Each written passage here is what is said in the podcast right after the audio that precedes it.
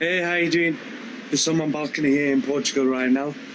Uh, just a quick one, really. I've um, wanted to talk about your networking and also building a community online.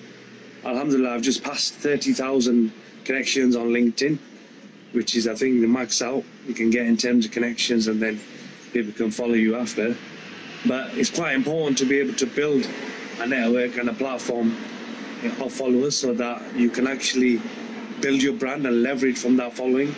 And guess what? People buy from people that they like and trust and they build relationships with.